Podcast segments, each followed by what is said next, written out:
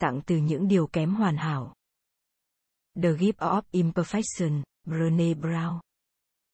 Quà tặng từ những điều kém hoàn hảo cho bạn đọc 10 nguyên tắc dựa trên lòng dũng cảm, đồng cảm và vị tha với mọi người xung quanh để có một cuộc sống hoàn hảo hơn. Cuốn sách là một nguồn thông tin hữu ích cho độc giả ở mọi lứa tuổi. Ai nên đọc quyển sách này? Những ai muốn sống một cuộc sống ý nghĩa hơn. Những ai có ý tưởng tuyệt vời nhưng sợ chia sẻ với mọi người xung quanh. Những ai đang gặp khó khăn bởi cảm giác lạc lõng và nhạy cảm. Tác giả Brené Brown là tác giả và giáo sư của khoa công tác xã hội Đại học Houston, nơi chuyên nghiên cứu về tự ti và những ảnh hưởng của nó đối với tâm lý con người. Các thành quả nghiên cứu của bà đã được giới thiệu trên nhiều kênh truyền thông khác nhau như PBS, NPR, CNN, ôn và test. Học cách tìm kiếm và nắm bắt cuộc sống phù hợp với chính mình. Nhiều người trong chúng ta luôn cố gắng sống cuộc sống của mình theo những quy tắc của người khác. Chúng ta cố gắng hết mình để thích nghi với những thứ ta nghĩ là phù hợp. Chúng ta làm việc chăm chỉ bởi vì xã hội kỳ vọng chúng ta làm tốt hơn chúng ta không dành nhiều thời gian vui chơi bởi vì chúng ta sợ bị đánh giá là hư hỏng nhưng tất cả những điều này mang lại kết quả là gì? Chúng ta kết thúc cuộc sống đầy lo lắng và không hạnh phúc. Cuốn sách này sẽ mang chúng ta nhìn sang hướng một con đường khác. Con đường đầy tính thực tế và chủ nghĩa cá nhân nơi chúng ta có thể hy vọng một cuộc sống hạnh phúc. Nó nhấn mạnh sự thiết yếu cần có để chúng ta trở thành những cá thể độc nhất vô nhị, sự thiếu sót nhỏ của mình và những thứ mâu thuẫn trong con người chúng ta. Bạn sẽ khám phá ra. Tại sao mọi thứ trở nên tốt đẹp hơn khi bạn thu nhỏ tầm ảnh hưởng chúng lại? Tại sao bạn nên dành thời gian trong cuộc sống để vui chơi? Tại sao bạn nên tự định nghĩa chính mình bằng những dấu gạch chéo? Sống chất là một sự lựa chọn đòi hỏi lòng can đảm, đồng cảm và sự kết nối hầu hết mỗi người chúng ta luôn mong muốn sống một cuộc sống đúng nghĩa với bản thân mình. Nói cách khác, chúng ta muốn được sống đích thực nhất có thể. Nhưng tiếc là, trên những lối đi của chúng ta luôn có một vài yếu tố cản trở như sự thiếu tự tin hoặc áp lực tuân thủ. Và kết quả là chúng ta cảm thấy mình là những người mơ tưởng, quá yếu đuối để sống thành thật. Điều này hoàn toàn không đúng sự thật tính đích thực không nằm ở chất lượng bạn có hay không có mà đó là sự lựa chọn, phản ánh mong muốn cách sống như thế nào của chúng ta. Sự quyết định thực hiện hàng ngày là nắm bắt và chế ngự được nhược điểm của mình và không quan tâm đến suy nghĩ của người khác. Và bởi vì đó là sự lựa chọn nên chúng ta có thể thích sống thật vào những ngày đẹp trời hay tạm từ bỏ trong những lúc quá mệt mỏi. Tuy nhiên, nếu đã muốn sống thật chất bạn cần rèn luyện lòng dũng cảm và lòng đồng cảm. Bạn cần can đảm để nói lên suy nghĩ của mình, cho phép bản thân bày tỏ suy nghĩ trước người khác và không dễ dàng bị tổn thương. Để nhìn nhận điều này trong thực tế, hãy nghĩ về lần tới bạn thực sự muốn điều gì sẽ xảy ra, ví dụ như bạn giành chiến thắng một cuộc thi hay đỗ phỏng vấn. Hãy thành thật, chúng sẽ giúp bạn hy vọng và nhận được nhiều sự giúp đỡ khi cần hơn nữa, rèn luyện lòng đồng cảm sẽ khiến bạn nhận ra mình không đơn độc và trên thực tế, tất cả mọi người xung quanh bạn đều phải gặp phải những vấn đề giống bạn. Lòng đồng cảm trái ngược với sự thương cảm, nó là mối quan hệ tương đồng. Từ sự đấu tranh của người khác, bạn phải nhìn nhận lại chính mình. Bằng cách hiểu rằng mọi người xung quanh bạn có thể cũng đã trải qua những gì bạn đang phải đối mặt lúc này bạn sẽ dễ dàng mở lòng với mọi người hơn và tìm kiếm sự giúp đỡ. Sự sợ hãi ẩn sau chủ nghĩa hoàn hảo. Bạn là một người cầu toàn. Nếu là bạn bạn có coi đó là điều tích cực. Mặc dù chủ nghĩa hoàn hảo có vẻ tích cực nhưng không đáng để theo đuổi. Nó khác sự phấn đấu tối ưu của bạn và không liên quan đến sự cải thiện. Thay vào đó nó xoay quanh sự sợ hãi đến từ sự xấu hổ. Nói tóm lại, nếu chúng ta sống hoàn hảo và hành động hoàn hảo thì chúng ta có thể tự bảo vệ mình khỏi bị chỉ trích, phê phán hoặc bị đổ lỗi. Hiểu đơn giản, chủ nghĩa hoàn hảo sẽ bảo vệ chúng ta khỏi những lỗi lầm đáng xấu hổ. Tuy nhiên, cuộc sống của một người cầu toàn về mặt tinh thần không mấy lành mạnh, bởi vì chúng làm cho giá trị bản thân của chúng ta phụ thuộc vào sự đánh giá của người khác không chỉ kém lành mạnh, chủ nghĩa hoàn hảo còn gây nghiện và tự hủy hoại bản thân. Trong thực tế, chủ nghĩa hoàn hảo là vô tưởng vì khái niệm hoàn hảo không thực sự tồn tại. Tuy nhiên, tư tưởng của người cầu toàn không nhận ra những cái bẫy này. Bất cứ khi nào họ không thể đạt được sự hoàn thiện, những người cầu toàn tự trách mình về sự bất lực của bản thân và tự cho mình có thể làm tốt hơn, bất kể điều đó không thực sự khả thi chủ nghĩa hoàn hảo cũng có thể làm tê liệt cuộc sống. Chúng ta thiếu đi khả năng tự đặt bản thân vào thế giới và sợ mọi thứ không hoàn hảo. Ví dụ, những người cầu toàn không thể gửi email cho người họ ngưỡng mộ vì sợ bị từ chối hoặc sợ bị chỉ trích. May mắn thay, chúng ta có thể tránh được những ràng buộc từ chủ nghĩa hoàn hảo bằng cách thành thật về nỗi sợ hãi, sự xấu hổ và tự giác với suy nghĩ chúng ta làm điều này cho mình chứ không phải cho người khác thế nên khi bạn muốn giảm cân, bạn không cần ôm những chỉ trích của người khác về cơ thể mình làm động lực. Thay vào đó, hãy tự nhắn nhủ bản thân rằng tập thể dục và có chế độ ăn uống lành mạnh sẽ giúp bạn khỏe mạnh hơn và có thân hình cân đối hơn, thành công hoặc thất bại trong việc giảm cân sẽ không ảnh hưởng đến giá trị của bạn. Nuôi dưỡng mục đích và viễn cảnh giúp bạn trở nên kiên cường khi phải đối mặt với nghịch cảnh bao nhiêu người trong chúng ta đã cố gắng giảm cân thành công? Vì vậy, rất nhiều người thiếu sức bật cần thiết để đạt được mục tiêu của mình. May mắn thay, chúng ta có thể thay đổi khuynh hướng. Chúng ta hãy bắt đầu bằng nhìn mọi khả năng khởi đầu. Sức bật sinh ra từ việc nuôi hy vọng. Mặc dù, hy vọng thường được coi là cảm xúc dựa trên hoàn cảnh bên ngoài ngoài tầm kiểm soát của chúng ta, nhà nghiên cứu cr Snyder đã cho rằng hy vọng là quá trình nhận thức có thể học và thực hành. Hy vọng xuất phát từ việc bạn tự nhận ra nơi mình muốn đi, cách thức thực hiện và những yếu tố cần thiết để thành công. Bạn có thể biến tia sáng le lói trở nên rực rỡ nơi cuối đường hầm bằng cách phân chia mục tiêu lớn thành các cái nhỏ, dễ thành công hơn. Bạn đối mặt với thách thức lớn trong những lần tiếp theo ví dụ như việc từ bỏ thuốc lá bạn sẽ thấy mọi thứ trở nên dễ dàng khi mình nỗ lực cai thuốc trong một ngày thay vì thực hiện chuyện đó trong một năm hay cả quãng đời còn lại. Và khi thói quen không hút thuốc dần được hình thành, việc cai thuốc của bạn sẽ ngày càng đơn giản hơn. Sức bật cũng có thể được phát triển từ những quan điểm quan trọng đối với những khó khăn mà bạn gặp phải. Khi phóng to chân dung của bạn, chắc chắn bạn sẽ cảm thấy điều này thật kinh khủng nhưng nếu bạn nhìn mọi thứ tốt đẹp hơn một chút, bạn sẽ bắt đầu thấy rằng xung quanh bạn mọi người không phải ai cũng hoàn hảo. Hãy biết ơn và trân trọng những khoảnh khắc đời thường trong cuộc sống. Bạn sẽ thấy mình hạnh phúc hơn khi bạn biết ơn và trân trọng những thứ bạn có, thay vì than phiền tôi không bao giờ có đủ. Lòng biết ơn này giống như hy vọng, nó không phải là một cảm xúc ngẫu nhiên mà là một quan niệm sinh ra ý thức trong khi hầu hết mọi người nghĩ đến lòng biết ơn là cảm giác sau những trải nghiệm tích cực, trên thực tế chính cách thúc đẩy tạo ra hạnh phúc.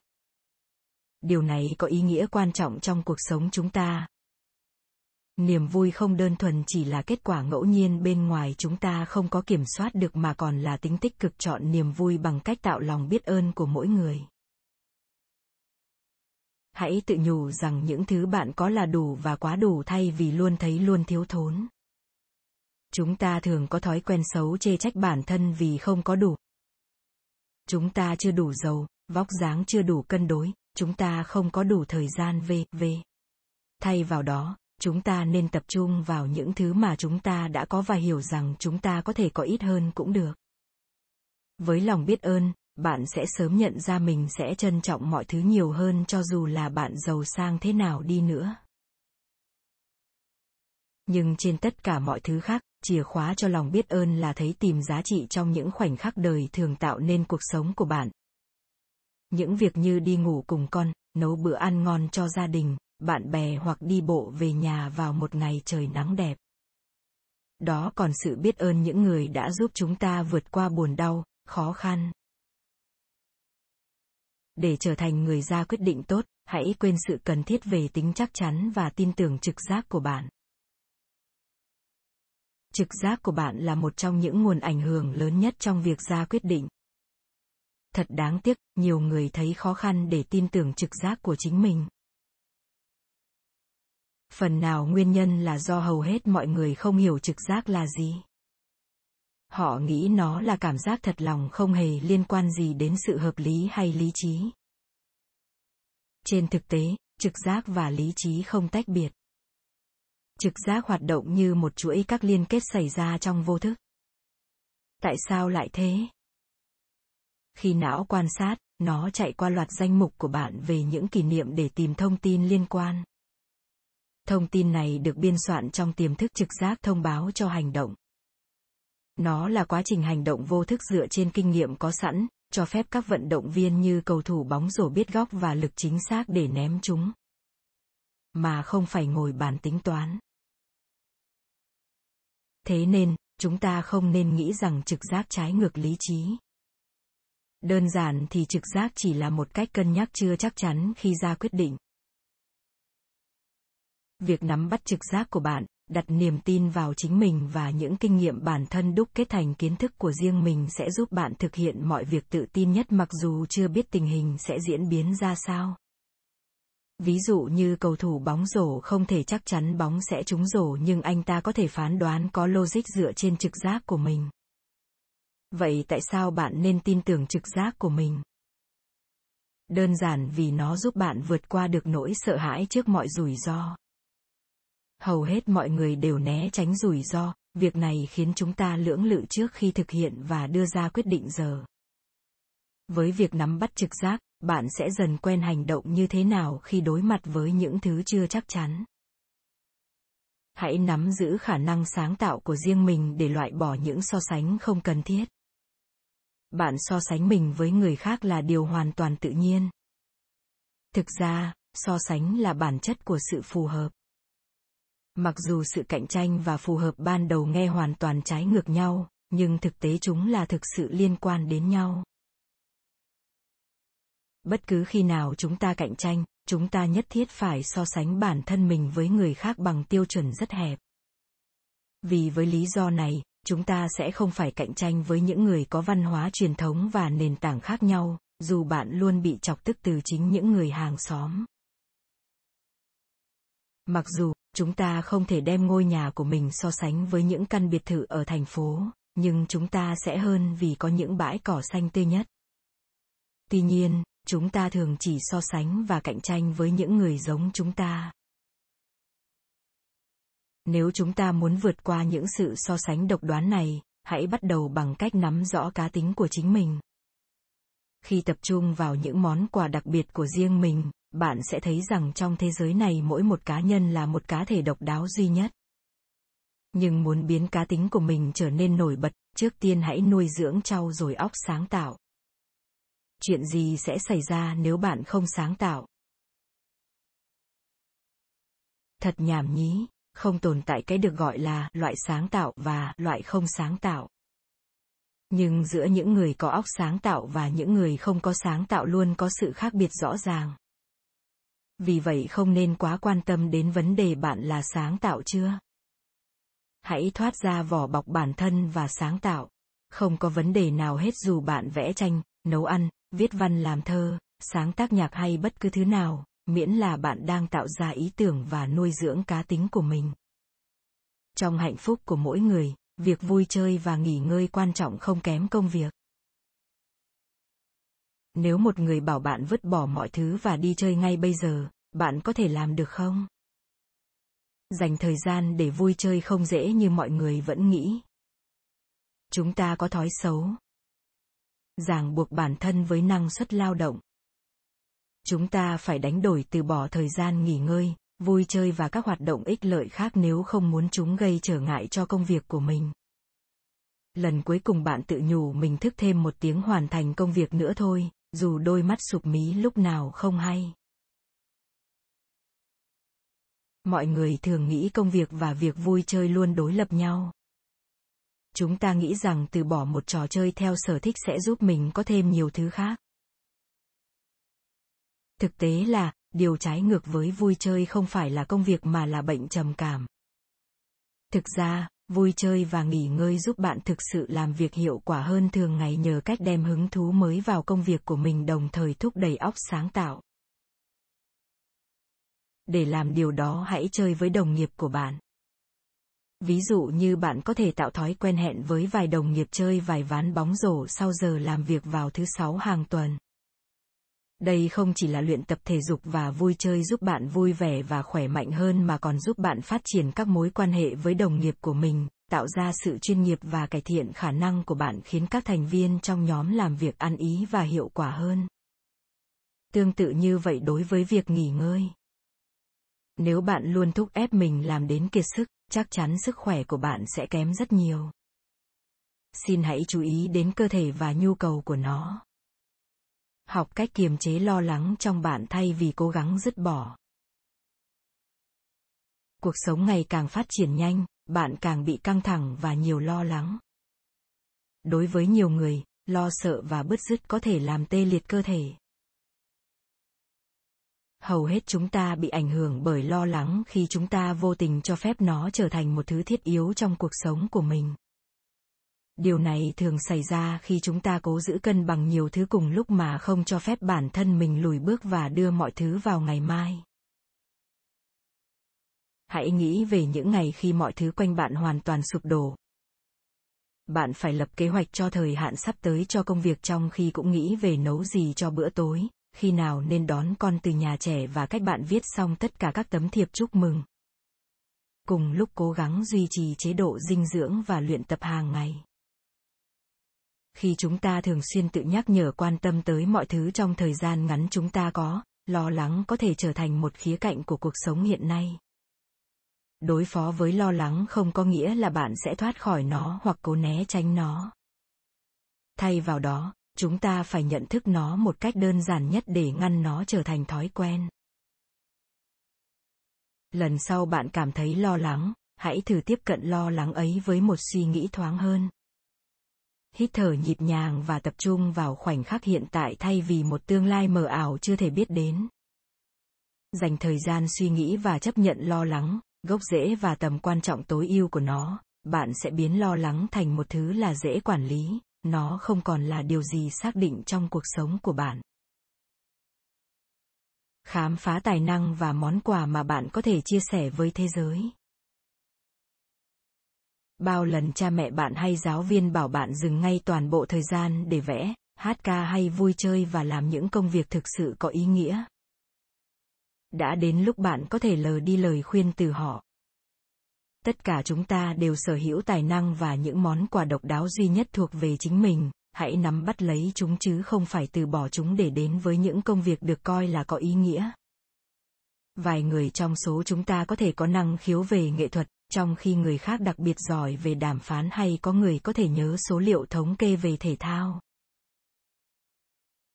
Tài năng và quà tặng không phải lúc nào cũng là món đồ mua được bằng tiền việc bạn khám phá được những tiềm năng duy nhất mình sở hữu, hãy chia sẻ với thế giới và đưa chúng vào trong cuộc sống của chúng ta dù chỉ là rất ít. Chúng ta sẽ làm cuộc sống trở nên ý nghĩa hơn. Vì vậy đừng ngần ngại theo đuổi sở thích hoặc tham gia hoạt động bạn mong muốn. Bạn có thể đem tài năng vào trong cuộc sống hàng ngày bằng cách nhìn nhận sự nghiệp của mình liên quan đến slashes những đường gạch chéo đừng sợ vô vị. Các phương tiện truyền thông xã hội ngày càng phát triển mạnh, sức ép về việc giới thiệu bản thân là một người ngầu hay tẻ nhạt hay liều lĩnh trong cuộc sống chưa bao giờ bùng nổ mạnh đến thế.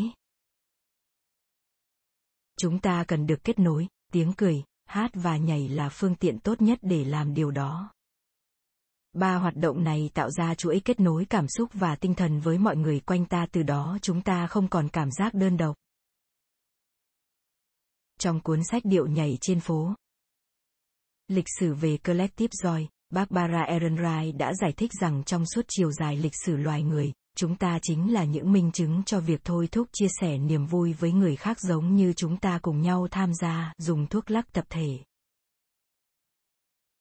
Vì vậy, khi chúng ta nói cười, hát hay nhảy chính là chúng ta đang tham gia vào hoạt động thuần túy, khẳng định vị trí của mình trong cộng đồng. Chúng ta đều thừa nhận rằng chúng ta đều đều lâm vào những tình huống tế nhị khi cười to quá, hát lớn quá, hay nhảy thật sung khiến mọi người xung quanh khó chịu, sau đó tức giận vì bị bẽ mặt khi được bảo bring it down a not. Đừng có làm lố. Tiếng cười, ca hát hay nhảy cũng có thể gây tổn thương với chính cơ thể bạn, vì thế hãy sử dụng những hoạt động này có chừng mực, hãy dùng chúng trong không gian riêng tư như nhà riêng hay khi gặp bạn bè, gia đình.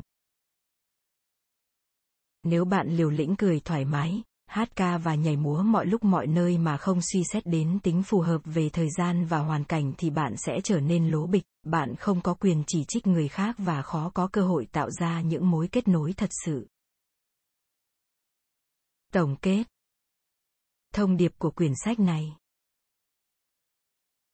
Sống một cuộc sống hạnh phúc hơn, trọn vẹn hơn dễ hơn bạn nghĩ. Hãy biến điều đó thành sự thật vì nó đâu phải phép màu. Cuối cùng, bạn hãy nuôi dưỡng lòng can đảm để tự tin khi tiếp cận những người xung quanh cũng như tự mình có chắc ẩn chân thành. Lời khuyên hữu ích. Dành thời gian cho chính mình. Dành thời gian hôm nay để làm những điều bạn thích. Nếu ngày hôm nay bạn không dành thời gian cho bản thân và sở thích của mình, đến một lúc nào đó bạn sẽ nuối tiếc. Hãy rời bỏ công việc trong chốc lát và chợp mắt. Dường như nghỉ ngơi với chúng ta bây giờ là một thứ xa xỉ. Nghỉ trưa là điều chúng ta đang bỏ bê. Ngày qua ngày bạn lãng quên điều này và sớm thôi bạn sẽ thấy bản thân quá mệt mỏi để làm bất cứ thứ gì. Vì vậy, hãy nghỉ ngơi một chút. thank you